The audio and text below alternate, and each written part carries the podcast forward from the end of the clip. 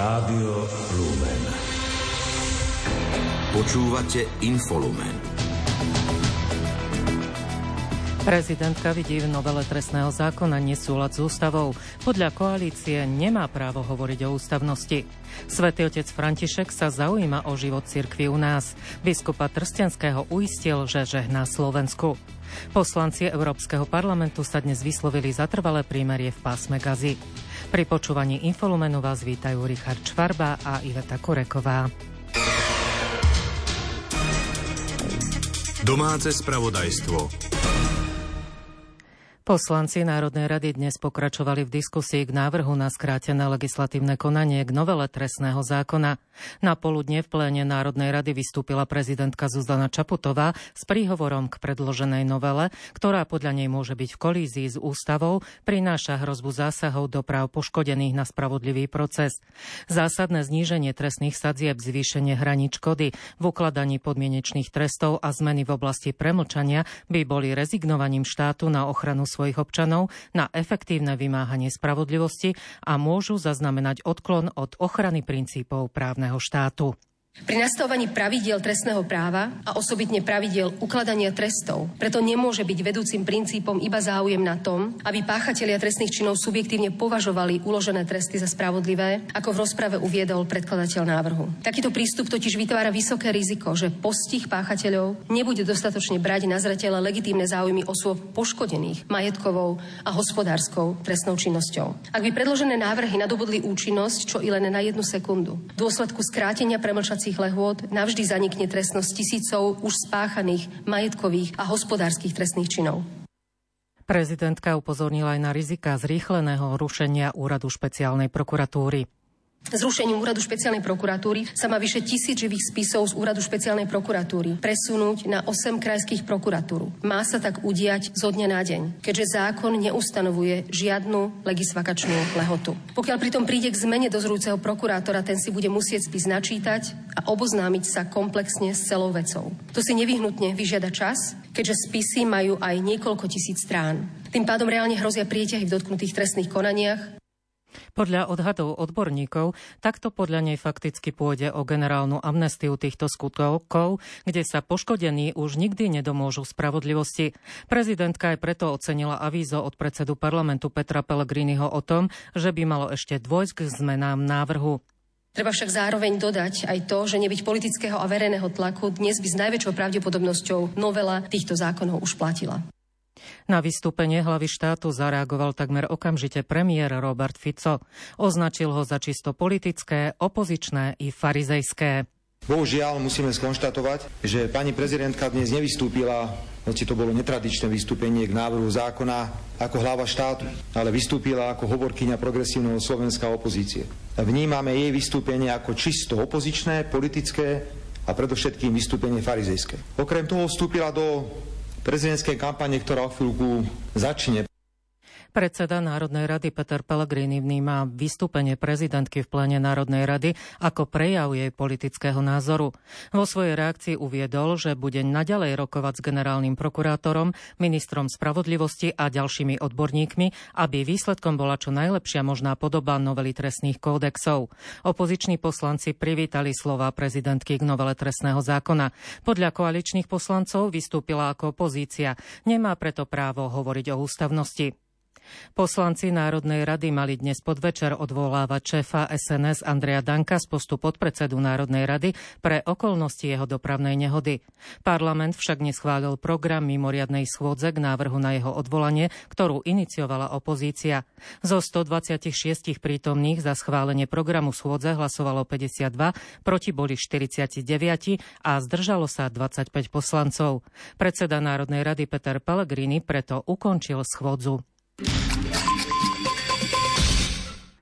Úprava stavebného zákona, ako aj zákon o strategických investíciách, majú výrazne zjednodušiť povoľovacie procesy. Slovensko je stigmatizované neschopnosťou dostavať strategické investície a niektoré úseky diálnič, čo by mali obidve legislatívy zmeniť. Uviedol to dnes na tlačovej konferencii minister dopravy Jozef Ráš. Spravili sme viacero zmien v súčinnosti s kolegami a za ich participácie na vytvorení týchto zmien, ktoré majú pokryť e, obdobie od 1. apríla tohto roku do 1. apríla budúceho roku kedy posúvame účinnosť e, zákona o výstavbe. Realizujeme určité dôležité zmeny, ktoré pomôžu ako občanom, tak e, podnikateľom, samozprávam, štátnej správe ako takej. Zákon o strategických investíciách má podľa neho zrýchliť a uľahčiť procesy pri investíciách, ktoré sú pre Slovensko významné a strategické. Dodal, že v súčasnosti nie je možné povoliť mnoho stavie pre vylepšovanie smerníc EÚ nad rámec toho, čo je ich účelom. Stavebnú legislatívu žiadalo zmeniť aj Združenie miest a obcí Slovenska. Ak sa ministerstvo životného prostredia nedohodne so zvyšnými vlastníkmi pozemkov v súvislosti s plánovanou sanáciou bývalej skládky chemických závodov Juraja Dimitrova v Bratislavskej Vrakuni, pôjde cestou rázneho vyvlastnenia. Vyhlásil to dnes šéf Enviro Resortu Tomáš Taraba. Potrebujeme ešte doladiť právny vzťah niektorým pozemkom, napríklad vo Vrakuni. E, tu chcem iba povedať, si predstavte, že zabudaja zabudli zaplatiť o jeden alebo dva dní poplatok pri vyvlastnení tých pozemkov a tým pádom znemožnili vyvlastnenie. Takže musíme teraz toto riešiť. Ja som im veľmi jasne povedal, ak sa nedohodneme, pojeme my do rázneho vyvlastnenia, pretože nemôže pár vlastníkov pozemkov naťahovať teraz tak výraznú environmentálnu záťaž, ako je práve odstranenie napríklad aj tej Vrakune. Takže robíme na tom na dennej báze myslím si, že v Rakúne je najďalej. Pomoc s energiami dostanú aj zariadenia sociálnych služieb, sociálno-právnej ochrany detí a sociálnej kurately, ktoré sú napojené na centrálne zdroje tepla. V tomto roku budú mať zastropované ceny tepla na úrovni roka 2023, tak ako domácnosti. Dnes po rokovaní vlády o tom informovali ministerka hospodárstva Denisa Saková a minister práce, sociálnych vecí a rodiny Erik Tomáš. Túto pomoc eh, dostanú od štátu aj tie zariadenia, eh, ktoré sú v podnájme, teda nie sú vlastníkmi spomínaných budov. V takomto eh, prípade si vlastník budovy uplatní svojou žiadosťou takúto energopomoc a potom je povinný zohľadniť úľavu na cenách tepla v cene nájmu. Krátko z domova. Zabezpečenie prezidentských volieb má výjsť na vyše 18 miliónov 600 tisíc eur. Vyplýva to z harmonogramu organizačno-technického zabezpečenia volieb prezidenta v roku 2024, ktorý dnes schválila vláda. Financie majú pokryť aj prípadné druhé kolo volieb. V Karačovného paláci v Bratislave nebude materská škôlka pre štátnych zamestnancov. Po novom by sa v paláci mali zriadiť administratívne priestory, čo má prispieť k efektívnejšiemu využívaniu verejných financií. Vyplýva to z návrhu, ktorý dnes zobrala vláda na vedomie. Úrad vlády má v súčasnosti čas zamestnancov v súkromných priestoroch a za prenájom platí ročne viac ako 4,5 milióna eur. Poslanec Národnej rady Peter Kotlar sa stal splnomocnencom vlády pre preverenie procesu riadenia a manažovania zdrojov počas pandémie COVID-19. Kabinet dnes schválil jeho menovanie. Zároveň prijal aj štatút splnomocnenca. Prešetrenie manažmentu covidovej doby nie je podľa Kotlára politickou objednávkou, ale objednávkou spoločnosti. Ministerstva školstva a spravodlivosti považujú zistenia generálnej prokuratúry o reedukačných centrách za alarmujúce. Aktuálny stav je podľa nich potrebné zmeniť. Stav obmedzení detí v centrách, ktoré neporušili trestný zákon, je podľa ombudsmana Roberta Dobrovodského v nepomere s právami väzňov. Podotkol, že správa generálnej prokuratúry poukázala na viaceré prípady, keď boli deti v centrách obmedzované viac. Kandidátnu listinu SAS do Európskeho parlamentu by mal viesť Richard Sulík, nie však už v pozícii predsedu strany. Avizoval, že na marcovom sneme strany podporí za nového predsedu Mariana Vyskupiča. Odvolací senát Najvyššieho súdu sa bude musieť opätovne zaoberať korupčnou kausou ex-príslušníka Slovenskej informačnej služby Petra G. a ex-policajta Ladislava V. Vyplýva to z dnešného rozhodnutia dovolacieho senátu, ktorý vyhovel dovolaniu prokurátora a zrušil rozsudok Najvyššieho súdu z marca 2022.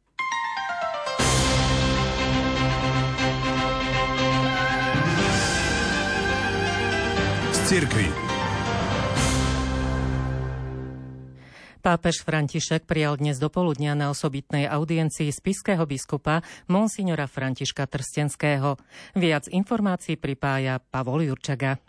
Biskup František Trstenský je vo väčšnom meste od pondelka. Včera sa stretol aj so štátnym sekretárom Svetej stolice kardinálom Pietrom Parolinom a veľvyslancom Slovenskej republiky vo Vatikáne Marekom Lisánským. Dnes ráno sa na súkromnej audiencii stretol aj s pápežom Františkom. Pre Rádio Lumen biskup František Trstenský uviedol. Svetý otec František ma prijal v súkromnej bibliotéke Apoštolského paláca. Bolo to stretnutie, ktoré trvalo približne 25 minút. Musím povedať, že veľmi srdečné Svetý Otec naozaj prejavil ten taký svoj otcovský, láskavý prístup. Spisky diecézny biskup priniesol pápežovi viaceré menšie dary zo Slovenska. Jednak je to obraz Pany Márie z Levoček, ktorá je uctievaná dlhé stáročia veriacimi v spiskej diecéze a takisto aj Betlehem vyrobený z perníka, lebo často venuje pozornosť Betlehemu a jasličkám, aby zdôraznil Božiu nežnosť. Opäť pokračuje biskup František Trstenský.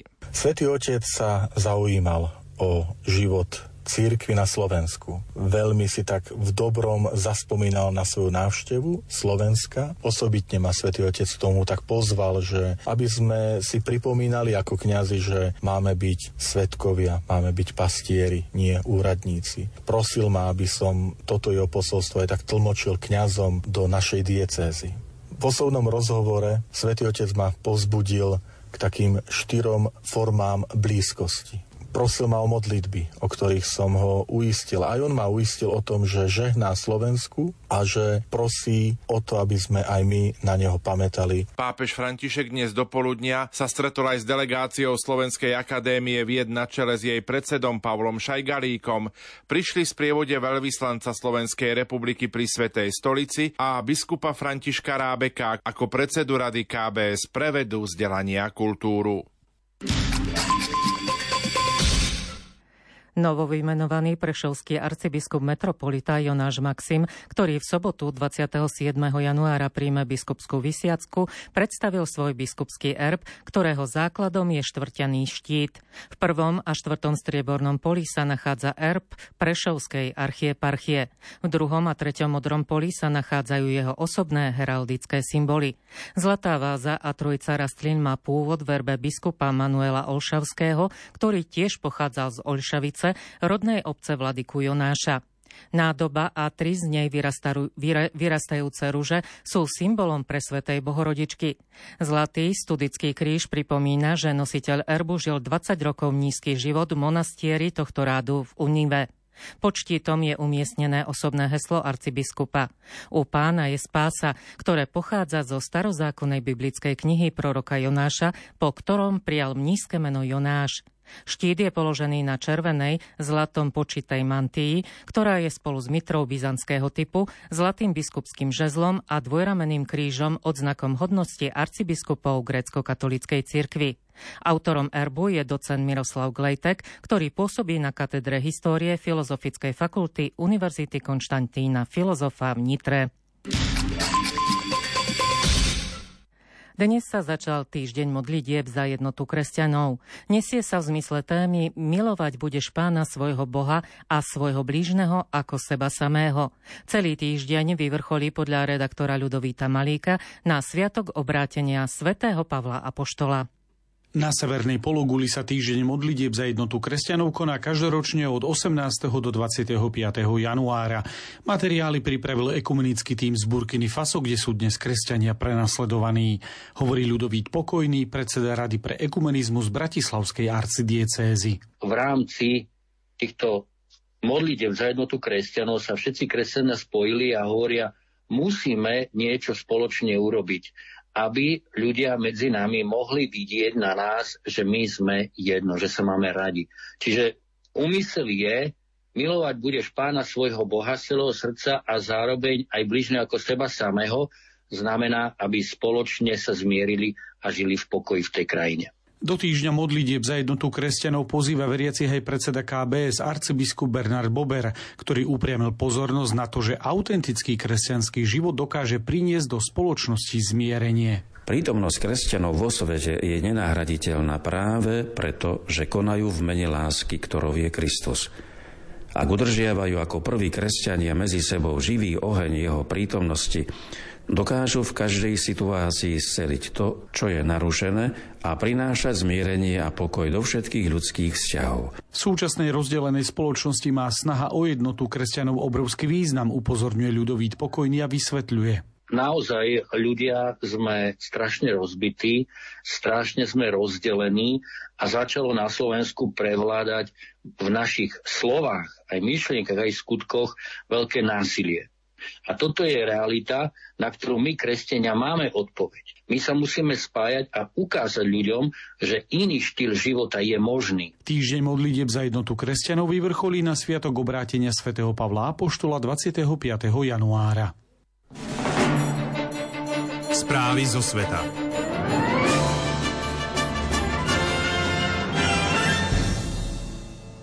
Európsky parlament dnes odsúdil zámerné, nepretržité a systematické úsilie maďarskej vlády o oslabenie základných hodnôt Európskej únie. Uvádza sa to v tlačovej správe Europarlamentu, o ktorej obsahu informuje redaktorka Janka Ondrejková. Uznesenie vyjadruje hlboké znepokojenie nad ďalším narušovaním demokracie, právneho štátu a základných práv v Maďarsku. Poslanci Europarlamentu upozornili najmä na nedávno prijatú maďarskú legislatívu na ochranu národnej suverenity, čo je podľa nich možné porovnať s neslávne známym ruským zákonom o zahraničných agentoch. Europoslanci vyjadrili poľutovanie nad tým, že Rada EÚ neuplatnila postup podľa článku 7 Lisabonskej zmluvy odsek 1. Vyzvali tiež Európsku radu, aby určila, či sa Maďarsko dopustilo vážneho a pretrvávajúceho porušovania hodnú od EÚ v rámci priamejšieho postupu podľa článku 7 odseku 2. Európsky zákonodarcovia zároveň odsúdili kroky maďarského premiéra Viktora Orbána, ktorý v Lani v decembri na samite EÚ zablokoval zásadné rozhodnutie o revízii dlhodobého rozpočtu únie, vrátane balíka pomoci pre Ukrajinu. V uznesení sa zhodli na tom, že EÚ sa nesmie nechať vydierať. Parlament vyjadril poľutovanie aj nad rozhodnutím Eurokomisie uvoľniť viac ako 10 miliárd eur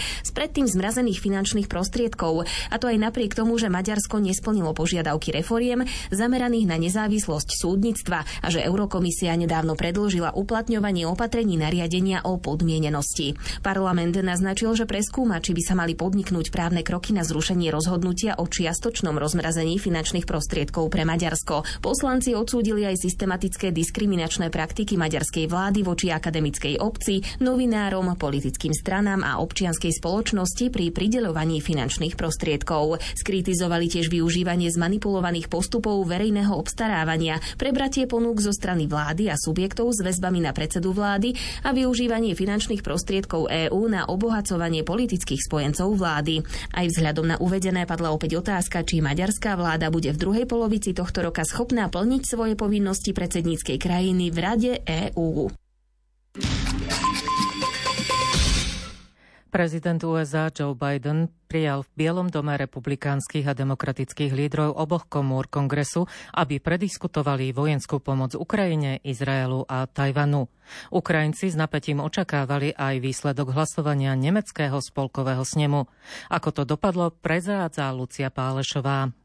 Bidenov balík opatrení v oblasti národnej bezpečnosti, ktorý má zahrňať 60 miliard dolárov pomoci pre Ukrajinu, pomoc pre Izrael a peniaze na posilnenie problematickej americko-mexickej hranice, blokujú republikáni. Tí sa spolu s demokratmi v Senáte snažia nájsť kompromis a Joe Biden je podľa Bieleho domu povzbudený výsledkami, ktoré doteraz dosiahli. Mike Johnson, predseda snemovne reprezentantov, však pred stretnutím v Bielom dome povedal, že kým Bidenova administratíva legislatíva neuzavrie hranicu s Mexikom, nebudú sa prerokúvať žiadne jej požiadavky. Tvrdé krídlo republikánov podľa neho hovorí aj o potrebe tzv. prísnejšej evidencie pomoci poskytnutej Ukrajine a poukazuje na chýbajúcu stratégiu na ukončenie vojny na Ukrajine. Mike Johnson síce zhodnotil schôdzku ako produktívnu, ale zopakoval, že prioritou je vyriešiť ochranu hraníc s Mexikom. Líder demokratickej väčšiny v Senáte Chuck Schumer vyjadril vieru v dosiahnutie kompromisu v otázke riešenia problémov na južnej hranici Spojených štátov a pomoci pre Ukrajinu, a to v jednom balíku. Ukrajina žiada Západ o ďalšiu pomoc, pretože sa snaží vyvíjať tlak na ruské jednotky. V tejto súvislosti už od mája minulého roku žiada Nemecko o poskytnutie riadenia účinných striel Taurus. Poslanci nemeckého spolkového snemu však včera odmietli návrh uznesenia vyzývajúceho spolkového kancelára Olafa Šolca, aby schválil ich dodávku. Návrh predložila do parlamentu opozičná konzervatívna kresťansko-demokratická únia. Riadená strela vzduch Zem Taurus je jednou z najmodernejších vojenských rakiet. Má dolet asi 500 kilometrov a ciele, ako je napríklad komplex bunkrov, môže zničiť aj z veľkej výšky a vzdialenosti. Zdroje z okolia nemeckého kancelára informovali, že nemecké úrady nie sú pripravené rozhodnúť o ich dodávke, pretože sa obávajú, že Ukrajina by mohla rakety použiť na útoky na ciele na ruskom území. Krátko zo sveta. Poslanci Európskeho parlamentu sa dnes vyslovili za trvalé prímerie v pásme Gazy a za obnovenie úsilia o politické riešenie medzi Izraelčanmi a Palestínčanmi za predpokladu, že všetci rukojemníci budú prepustení a že teroristická organizácia Hamas bude rozpustená. Katarské ministerstvo zahraničných vecí včera večer potvrdilo, že na územie palestínskeho pásma Gazy už vstúpila zásielka liekov, z ktorých časť je určená pre izraelských a zahraničných rukojemníkov, zadržiavaných Hamasom. Podľa dohody, detailne prerokovanej s prostredkovateľmi Katarom a Francúzskom, zásielka obsahuje lieky pre 45 rukojemníkov. Niekoľko tisíc ľudí vyšlo včera večer do ulic Berlína a západ do nemeckého mesta Freiburg, aby protestovali proti pravicovému extrémizmu. Protestu, pro, protesty proti krajine pravicovej strane Alternatíva pre Nemecko vyvolali odhalenia nezávislého neziskového investigatívneho webu Korektív o tajnom stretnutí, na ktorom sa údajne diskutovalo o plánoch na masové deportácie občanov cudzieho pôvodu. Ukrajina uskutočnila dnes útok bezpilotným lietadlom na ropný terminál v ruskom Petrohrade. Pre agentúru Reuters to uviedol nemenovaný ukrajinský vojenský zdroj, podľa ktorého ide o novú fázu vojny v tomto regióne Ruska. Rusko odmieta obnovu rokovaní o kontrole jadrových zbraní, pokiaľ Spojené štáty neprestanú podporovať Ukrajinu. Ruský minister zahraničných vecí Sergej Lavrov to vyhlásil na výročnej tlačovej konferencii v Moskve. Husté sneženie a mrznúci dáž postihli včera oblasti Severnej a Strednej Európy a viedli k ochromeniu dopravy na území Škandinávie i Nemecka. Rozsiahle výpadky zaznamenali na letiskách norskej metropole Oslo či v nemeckom Frankfurte nad Mohanom. Šport Rádia Lumen. Slovenský motocyklový jazdec Štefan Svitko prišiel v dnešnej 11. etape Rally Dakar do cieľa na 10. mieste. V celkovom hodnotení patrí Svitkovi naďalej 9. priečka. Pozíciu celkového lídra si s prehľadom udržal Američan Brabec na Honde.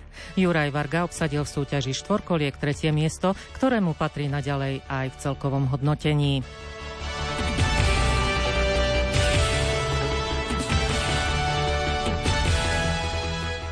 Slovenský tenistka Lukáš Klein nepostúpil do tretieho kola dvojhry na Grand Slamovom turnaji Australian Open Melbourne. V pozícii kvalifikanta prehral napriek výbornému výkonu so šiestým nasadeným Nemcom Zverovom po 4,5 hodinovom 5 boji 5-7, 6-3, 6-4, 6-7 a 6-7. Klein viedol 2-1 na sety a bol blízko k senzácii. Za stavu 4-4 vo štvrtom dejstve však nevyužil breakball a v tiebreaku náskok 3-1. V Melbourne neúspela ani slovenská tenistka Viktória Hrunčáková s kažaškou Danilinovou v prvom kole štvorhry. Americkej dvojici Dole Hidiová Stearnsová podľahli po trojsetovom boji 7-6, 4-6 a 4-6. Zápas niekoľkokrát prerušili pre dážď.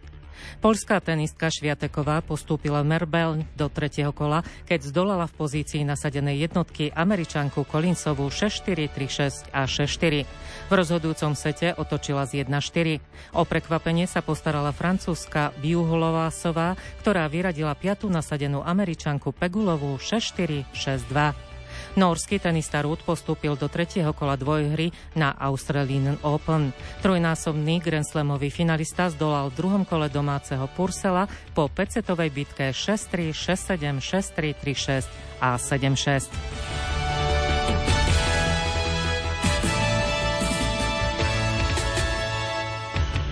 Slovenské stredisko v Jasnej privíta tretie podujatie Svetového pohára alpských lyžiarok v ére samostatnosti. Najlepšie lyžiarky sveta sa predstavia v nízkych Tatrách najprv v sobotu v obrovskom slalome a v nedeľu aj v špeciálnom slalome. Najväčšiu pozornosť bude pútať domáca pretekárka Petra Vlhová, pre ktorú bude výzva zopakovať na materskom svahu výsledky z pred troch rokov. Ja si úprimne neviem asi predstaviť, že čo tam ide byť, ale teším sa samozrejme, pretože bude to skvelé. Verím, že príde čo najviac ľudí teda. Určite, keďže stupenky boli vypredané hneď. Takže veľmi sa tešíme na jasnú a verím v prvom rade ja sa budem snažiť eh, lyžovať čo najlepšie a byť čo najrychlejšia. Anastázia Kuzminová i Matej Kazár figurujú v slovenskej nominácii na blížiace sa majstrovstva Európy v biatlone vo Srblii. Na domácom šampionáte, ktorý sa uskutoční od 24. do 28. januára, bude štartovať spolu 13 slovenských reprezentantov, 7 žien a 6 mužov. Veteráni, ktorí prichádzajú týmu pomôcť Anastázia Kuzminová a Matej Kazár, budú v pozícii akýchsi hrajúcich kapitánov. 39-ročná Kuzminová bude štartovať v rýchlostných pretekoch pretekoch, podľa výsledku aj v stíhacích a pravdepodobne veľkej miešanej štafete 2 plus 2. Trojnásobná olimpijská víťazka ohlásila v októbri návrat do súťažného kolotoča. O rok starší Kazár sa predstaví v šprinte. Norský biatlonista Johannes Stignes Bö suverene zvíťazil v dnešných skrátených vytrvalostných pretekoch na 15 kilometrov na podujatí 6. kola Svetového pohára. Vyhral pred bratom Tariem Bö. Pódium doplnil Nemec Kühn. Slovenský reprezentant Damian Cesnek obsadil s piatimi streleckými chybami 92. miesto.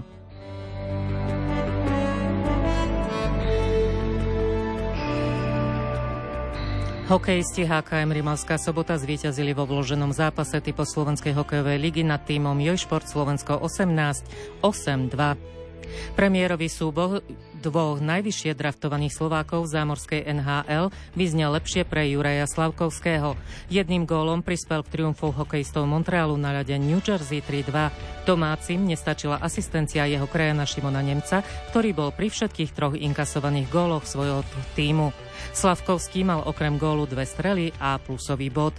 V ďalšom zápase Detroit vyhral na ľade Floridy 3-2 a jeho tým tak uspel v treťom stretnutí za sebou. Plánovaný zápas medzi Buffalom a Chicagom odložilo vedenie NHL o jeden deň. Dôvodom boli cestovné obmedzenia v západnej časti štátu New York pre nepriaznivé počasie. Počasie Z Nemecka už dnes podľa meteorológa Petra Jurčoviča hlásili maximálne nepriaznivé počasie. Vietor, sneženie, mrazy a toto spolu so studeným vetrom mierí aj k nám. Nepredpokladám, že by to bolo až také divoké ako v Nemecku, ale zmena prichádza. Môžeme povedať, že predpoveď na noc hovorí, že naďalej bude zamračené, naďalej by to malo byť aj so snežením a pravdepodobne na juhu, no ešte treba rátať aj s občasným dažďom, no v nižších polohách. Na horách by sa to postupne teda malo schladzovať a o nejakom naozaj príjemnom počasí sa nedá hovoriť ani v lyžarských strediskách. Takže predpoveď na piatok cez deň hovorí, spočiatku zamračené. Už by sme mohli povedať, že aj s tým snežením asi väčšinou, ale pomerne rýchlo to pôjde preč, takže v priebehu dňa by sa malo dokonca už aj zmenšovať oblačnosť, ale zase sa zmení vietor, namiesto južného, teplého, bude severný, studený a bude sa teda výrazne zosilňovať, takže popoludní nárazy vetra by mali byť treba aj na západnom Slovensku okolo 70 km za hodinu. A na horách zase tiež zosilnenie vetra, pôjde to rovno do výchrice Vianoce. A zajtra cez deň v tom severnom vetre na juhu maximálne plus 3 a na severe zostane celodenný mraz možno pod minus 5 stupňov. Náš spravodajský súhrn dňa sa končí. Program Radia Lumen však pokračuje. Od 20. hodiny vás pozývame počúvať reláciu História a my. Pôjde už o piatu časť rozprávania venovanú prierezu dejín Ukrajiny. Za pozornosť vám v tejto chvíli ďakujú a príjemný večer prajú Richard Čvarba a Iveta Kureková.